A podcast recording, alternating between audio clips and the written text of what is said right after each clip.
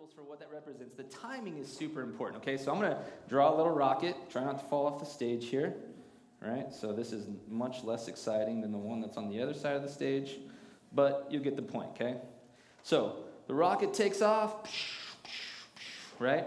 And just as it reaches the end of its fuel cell, the trajectory starts to do this. Now, as I said, if it's a single stage rocket, it will just continue to do this, right? And fall back to wherever it took off from.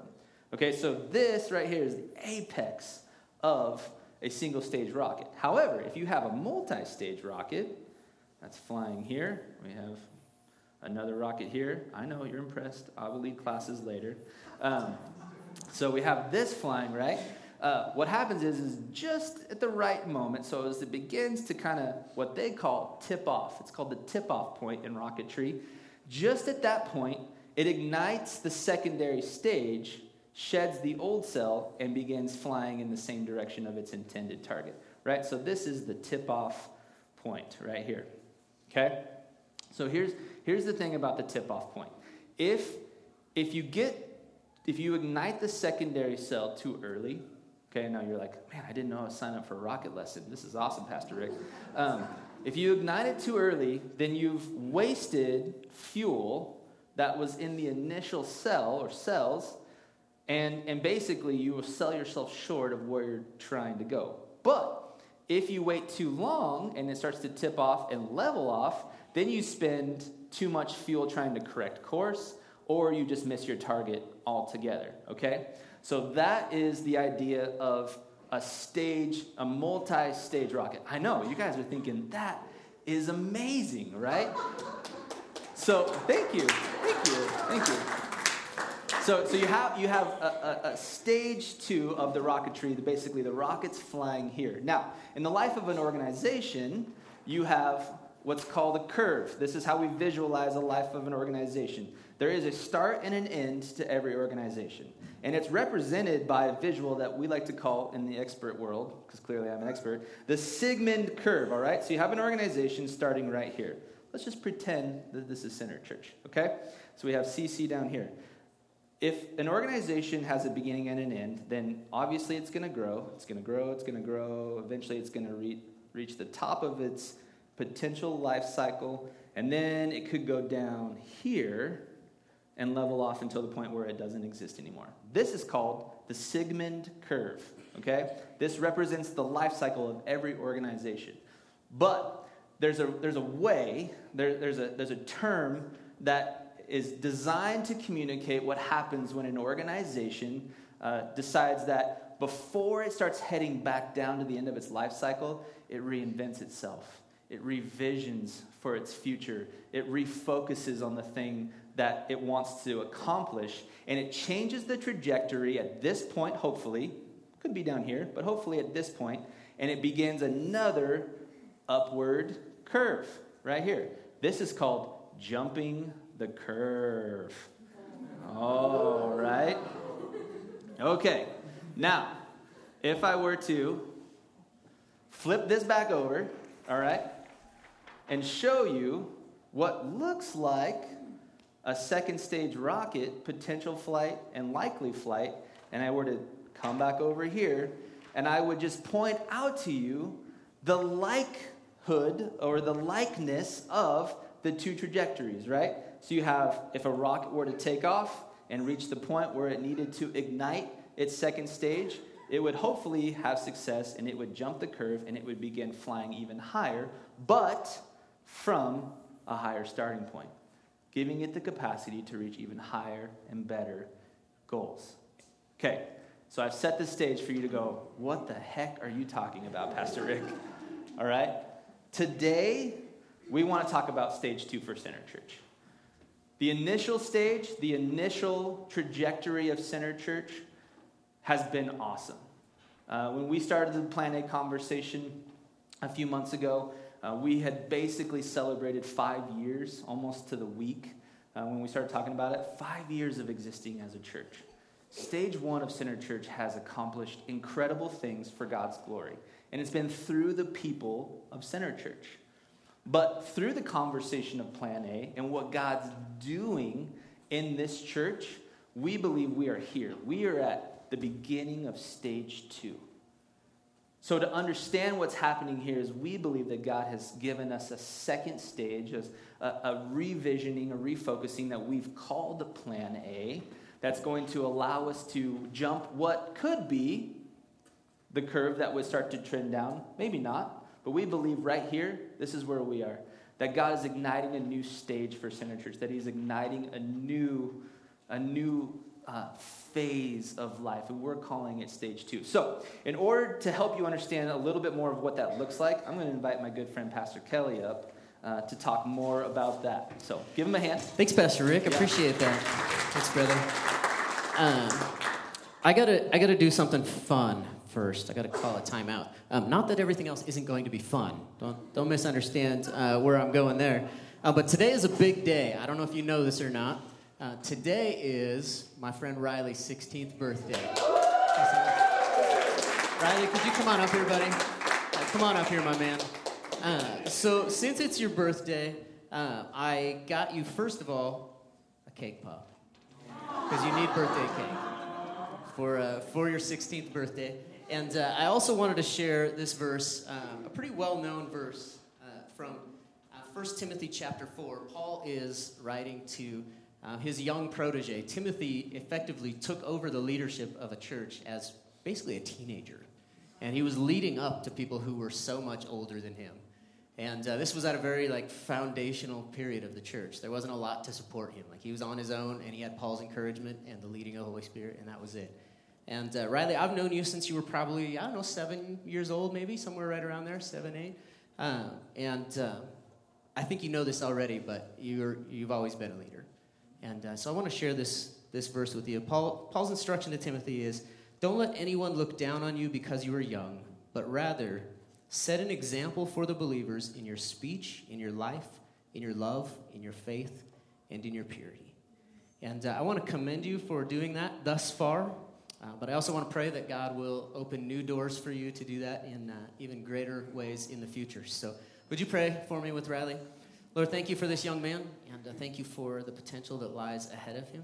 Thank you that you have called him from a young age, uh, that he, uh, he's found himself in you uh, early. So, Lord, I pray that you would give him wisdom to lead people and wisdom to discern right from wrong and act accordingly. God, I pray you would bless him and take him places and give him dreams that he could never have imagined apart from you. In Jesus' name, amen. And I got one other thing for you just for fun, brother. You can, you can take that one. You don't have to open in front of all of us. All right, love you, buddy. Hey, can we give Riley, give Riley a hand? Thank you, man. Proud of you.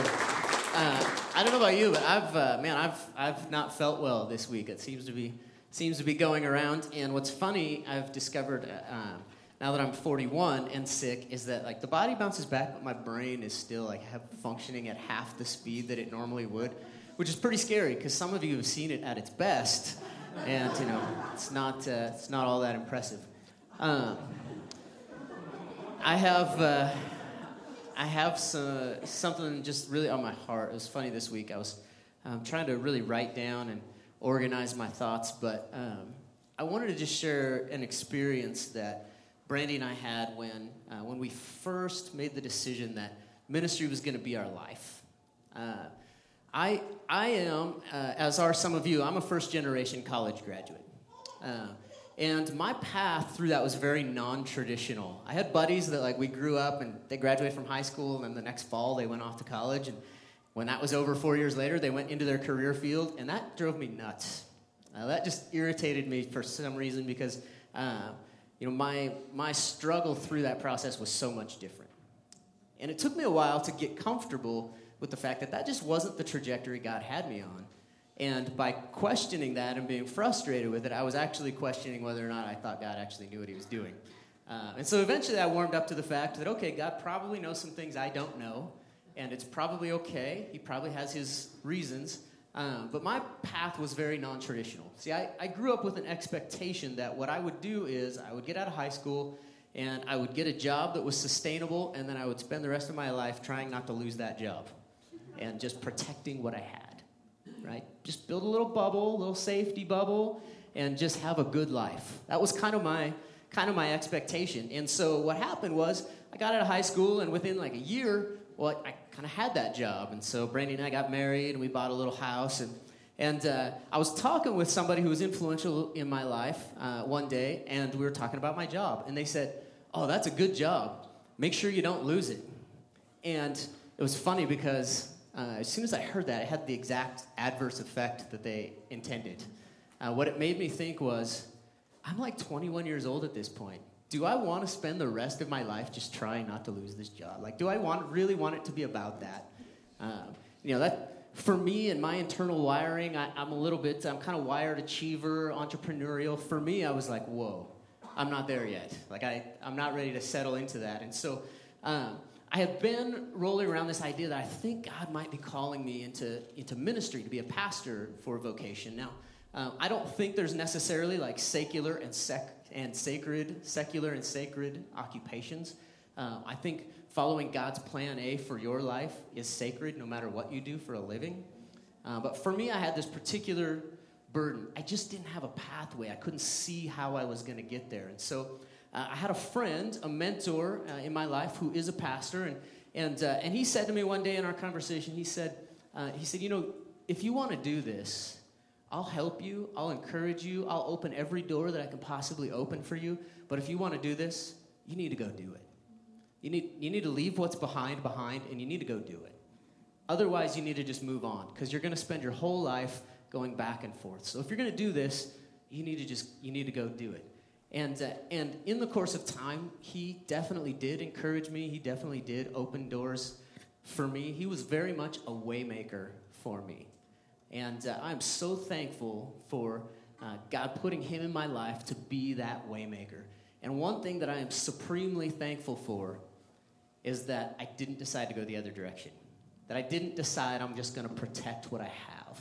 I decided that I wanted to take a risk. I'm so thankful that I took the risk, and God put the waymakers in my life exactly when I needed them at exactly the right time. Have you had in your life people who were waymakers for you? people who made a way for you uh, when otherwise there wouldn't have been one.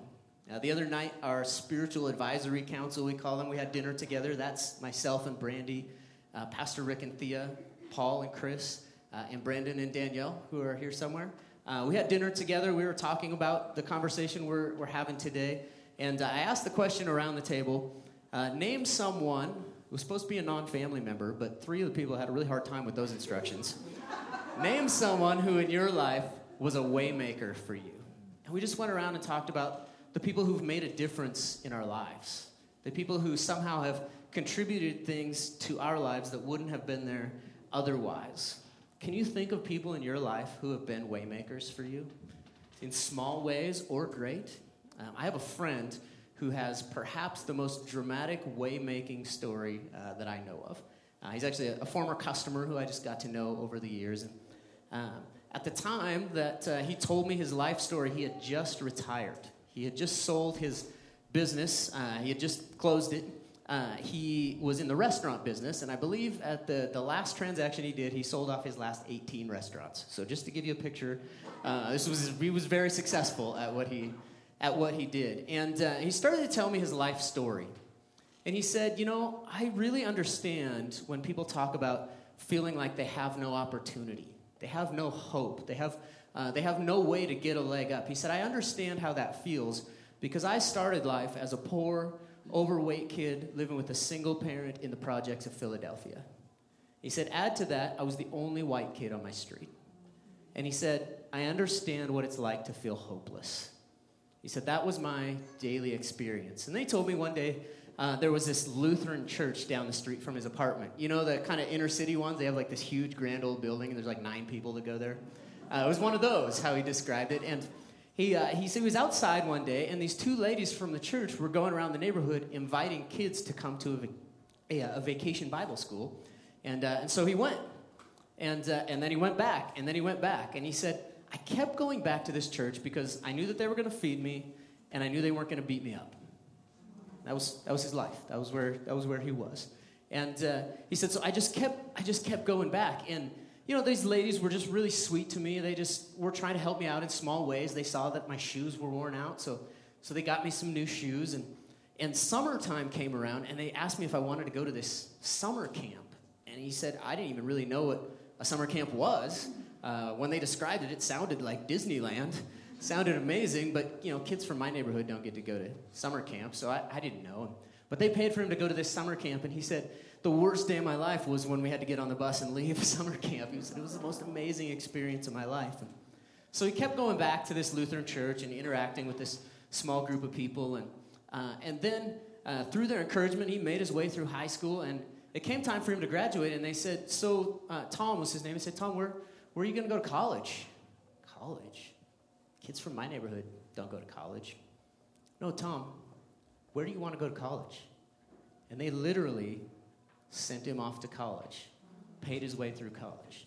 Unbelievable, right? Am- amazing amazing story. Well, eventually, of course, he graduated from college and went into business and, and was very successful. And when I was having this conversation, he had just retired. And what that looked like was he left hundreds of thousands of dollars on the table so that he could help some people who worked for him uh, and would otherwise have no chance to own a business take over the company that had given him so much. And he said, I have no capacity to repay what these women did for me the only thing I can possibly do is help somebody else. And I thought, man, those are a couple of waymakers, right? Isn't that, isn't that incredible? Now, we, we'd all love to be able to do something that dramatic. But if you think about the people who are waymakers in your life, most of them did pretty small things, didn't they? Most of them did small things that said you matter. They included you in something that maybe their family was doing that you didn't have the opportunity to do. Or they helped you believe in yourself when you didn't have any confidence. Or maybe uh, they helped you, uh, they encouraged you in your marriage or in your faith or in raising your kids at a time when you were really discouraged. Most of the Waymakers did the small things in our lives that made a big, big difference. Helping people know Jesus is about being a Waymaker, not a superhero. It's about being a Waymaker. Our BHAG that Pastor Rick talked about to reach 100 families is about being waymakers for people, not being super evangelists. We, uh, you're familiar with the term evangelism? Uh, it's, it's kind of a churchy sounding word, but it's actually not a Christian term. Um, it's really commonly used in uh, like internet commerce or the social media industry or marketing. Uh, it's pretty commonly used, but it has a special connotation in Christian circles. When I say evangelism, this is what, this is what it sounds like uh, if you've been in church for a long time. Uh, Monday morning, I'm at the office. Hey, atheist coworker Bill, how was your Sunday? Good, weird Christian coworker Kelly, how was yours? well, my pastor says I got to tell you about Jesus, so you want to knock that out now or wait till later? I'd rather do it now so I don't have to feel guilty. You could just go ahead and reject me and we could call it good. You think something like along those lines when you think of evangelism? Uh, that's, that's what I think of too. But you know what evangelism is? It's telling somebody about something you're passionate about. That's, that's what it is. Changing, strengthening families is something I'm passionate about. Uh, I know what our relationship with Christ has done in our home, and I'm excited to tell people guess what? Jesus can do it in your life too. God can make that kind of difference. Evangelism isn't being weird. It's not convincing people to be like you. It's making a way for them, making a way for them to discover what you've discovered. So uh, you might remember at our last Plan A Sunday. Now this is this is kind of the big piece for this particular week. Last Plan A Sunday, we talked about uh, sort of recalibrating our entire philosophy of ministry to really prioritize uh, strengthening families, helping people know Jesus through strengthening families. And we've made uh, small changes already thus far. One of them is uh, in the area of our kids' ministry. Pastor Rook will talk a little more about this in just a second.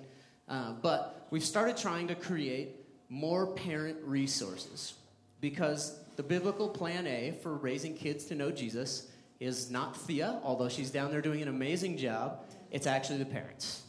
Okay, if you have kids, you are God's plan A for helping them know Him. So we've reoriented that. And one of the things that we said last time is that relocation is not a possibility, it's an eventuality. And now we've, we've been talking about that for a couple years, but the big difference that we said last time, and you'll, you'll probably remember this, is that uh, for a couple years now, we've been trying to find somewhere just immediately local, really close to where we are, uh, but nothing has presented itself as compelling or a clear door that God has swung open for us. So last time we said, we're sort of broadening that up and just saying, God, where would you send us? Lord, where, where will you send us? We'll go that direction. And so uh, this is where we really engaged with our spiritual advisory council and tried to have robust dialogue and prayer over this. So here's where we're at. One reality we're up against is that we can't stay where we are. Practically speaking, because, uh, for a whole bunch of reasons, but one being, uh, if you look around you, it doesn't take very long to figure out that this place actually needs more repair than what it would be worth after the repairs were done. Like, it just doesn't pencil out. I mean, that's not very spiritual sounding, it's just sort of a fundamental reality. Uh, but the truth is, even if it weren't in a state of disrepair, uh, it still wouldn't facilitate our BHAG. So if we're saying this is our goal, we need to pursue our goal.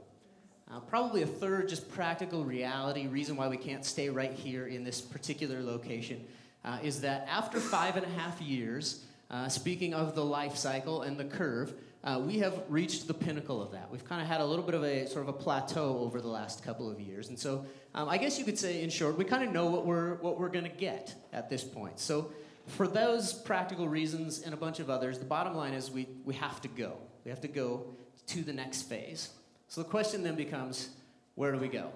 Where where do we go from here? I don't think it's a hard sell to say uh, we would like to move on to another place. If you've been around here for five years, uh, Matt Grapner is probably sick and tired of fighting weeds.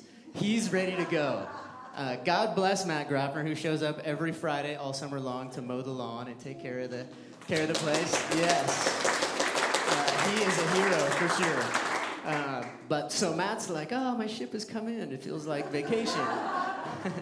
Uh, the last couple of years, we really have probed this area of town. And like I said, nothing has really revealed itself as being available or um, compelling. So about six months ago, Pastor Rick and I did this little exercise. We, we sort of drew a, a makeshift map uh, of Spokane to try and figure out where do we live as a church family? Where, where are we? Where do we live? Where's our influence? Uh, where's our greatest potential for achieving our, our goal? And the reality is that actually a very small percentage of us live on the South Hill, uh, which, is, which is kind of funny. Um, but the truth of the matter is, when we came here and started the church, God opened this door for us, and we walked through that door. And He has provided so generously, and it's been amazing. Uh, but over half of us actually live north of the Spokane River. So the question is if our mission is to help people know Jesus through strengthening families, and we've set a goal to reach 100 new families, what geographic area gives us the best chance to make that happen? And so I want to say, uh, just acknowledge the fact I realize this will present a convenience for some and an inconvenience for others. Uh, everyone who's been commuting 30, 40 minutes and then it's going to get shorter uh, will be excited. Uh, I totally, totally get that. I just, I just want to acknowledge that. Um, but as a spiritual advisory council, we walked through a few places. Uh, Pastor Rick and I uh, walked through a couple of schools. The council ultimately went through the one that we have settled on. Um, but we prayed, we've talked, we've really tried to weigh as a group, as a team, where God is leading. And there's this story in Acts 15 where the Jerusalem Council meets. And they have this, uh, it's kind of a funny interaction to us. Uh, what they're trying to make a decision on is whether or not uh, Gentiles, non Jews who are converting to Christianity, should have to be circumcised in accordance with the Jewish law. Like, wow, who wants to be responsible for making that decision? Uh, but they're trying to decide uh, if we should hold them to that. And ultimately, they decide not. And what it says in Acts 15 28, it says that it seemed good to the Holy Spirit and to us. Uh, they discussed, they prayed, as have we done, and we have submitted a, an application with the Spokane School District to rent Westview Elementary for our weekly gatherings beginning later this spring. So, Westview Elementary is kind of in the northwest corner of Spokane. It's near uh, Francis and Indian Trail. Uh, I actually drove from there to here this morning. It took me 16 minutes, uh, which is, at least in my opinion, not much of a commute. But then again, I live in that part of town, so sort of my normal commute. I drive here from there four or five days a week. Uh, so we have submitted that. Now, again, I acknowledge some people are like, yes, that's like 10 minutes from my house. And some people are like, no, that's like 99% farther from my house. Uh, but the truth is, uh, church is not just about Sunday morning. church is about how we live um, at all times. For me, uh, that commute part is not is not a big deal. For some people, some people it will be a very much much bigger deal. But at this point, we've submitted that application. They have given us a verbal yes. Uh, so you never know until it's in ink. Uh, but I'm just coming to you with that uh, as early as possible. So that was total information dump. Here's three things that I want you to just be able to take away from, from all of that. The first one is this we could theoretically stay here and keep doing what we're doing until the building falls down. We just can't keep doing that with me as a pastor because the Holy Spirit has compelled me to move on. Much like my friend years ago who said, if you're going to do this, you need to go do it. Um, that's exactly where I'm at right now. I'm going to speak just for myself, um, but I have a feeling that Pastor Rick would say yes and amen to that, uh, along with uh, many of the other people who've been in discussion, uh, including our spiritual advisory council. Uh, for me, it's better for us to get out and fire our cannonball than it is to stay here and let the cannonball rust. That's, that's where I'm at. Second thing is, yes, we're relocating our Sunday gathering, um, but we fully intend to maintain and grow our community and group network here on the South Hill. There are some really, really good and meaningful things that are happening that are intricately a part of who we are as a church family. Uh, much the same way as when we're meeting here, we have some really strong community groups on the north side of Spokane already happening and have for years the same dynamic exists uh, here. There are some really important groups that meet. Uh, one meets here at the church, uh, one meets at Arrow Fitness.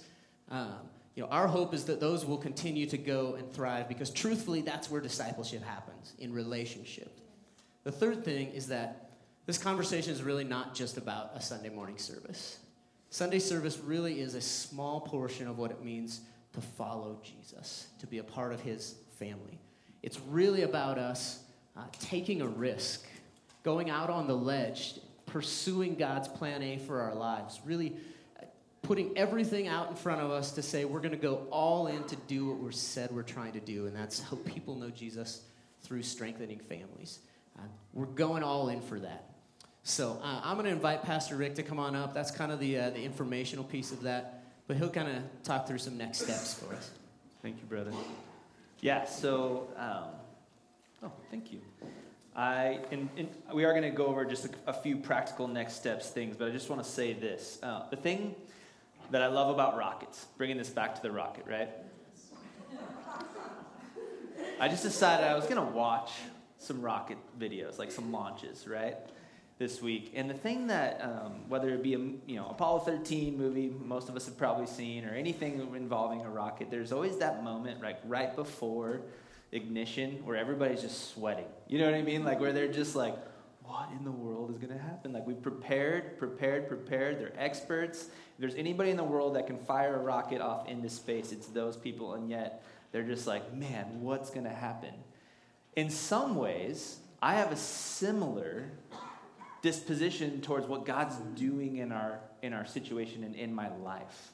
I'm not sweating. That's the difference. I'm totally confident that God's going to provide whatever He intends to do. But there's the unknown, right? When you fire a rocket into space, you really don't know what's going to happen. And so, what happens in that is they have to have faith. They have to have faith that what they've been efforting to do this whole time is going to actually play out. I would say the situation is the same for all of us. We have to continue to have faith that what God's doing and where He's leading and what He's orchestrating in Center Church is going to happen. It's going to happen with or without Pastor Kelly, with or without myself, but it's going to happen. We just we get the privilege of being on board. And so so launching this rocket, right? Stage 2 of Center Church. Why that imagery is so important is because it does require faith. It requires incredible faith, including uh, like Pastor Kelly said, for those of you that might have to drive further just have faith that that gas money will be in the budget and that you will not run into more annoying drivers. I am prayerfully considering that for you. You know, spiritually speaking, stage two uh, is not, it cannot simply depend, be dependent on us. It has to be dependent on God and His great work through us. If it's only a human effort and lacks that faith that I'm talking about, it just won't work. And we have intended that to be the case by design. We want to take the risk, as Pastor Kelly said. And then philosophically, you know, Plan A is a, is a ministry philosophy, and it's so much more than just having church on Sundays, as Pastor Kelly has said. It's our DNA. It means that the other six days of the week are just important, just as important as what we do on Sundays, and just as important as where we have our Sunday gatherings. We, we prayerfully are asking God to allow us to accomplish things that are beyond our wildest dreams, truthfully things that, that are beyond our wildest dreams, and that Jesus would be the hero of Center Church. That Jesus would be the hero of Center Church, regardless of where we gather on Sundays. So I just pray that that would be the case for you as well. Now, a couple of really practical things that you're you know are going to affect you and that are going to be needs for center church as we make this transition our kids ministry is and will continue to be of critical importance uh, to Center Church. Obviously, Plan A and strengthening families, we need to be ministering to our kids. And we're working through some philosophical, practical uh, shifts in our kids' ministry. And one that you're going to notice right away is that we're changing the name. We're going from Vortex Kids to Center Kids. So you're going to start hearing us talk about Center Kids. Sounds plain? It is. It's vanilla. It's the vanilla of names. But it will it will not feel like vanilla to our kids.